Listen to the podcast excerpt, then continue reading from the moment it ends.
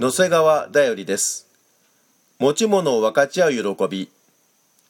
絶えず神に賛美を捧げることは、天の御国永遠の都を待ち望む私たちの神への生贄です。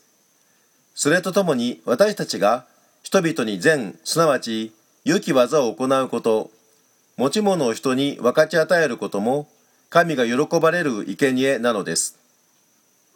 私たちはこの地上に永遠の都を持っているのではなく、むしろ後に来ようとしている都を求めているのです。ですから私たちはキリストを通して賛美の生贄すなわち皆をたたえる唇の果実を神に絶えず捧げようではありませんか。善を行うことと持ち物を人に分けることとを怠ってはいけません。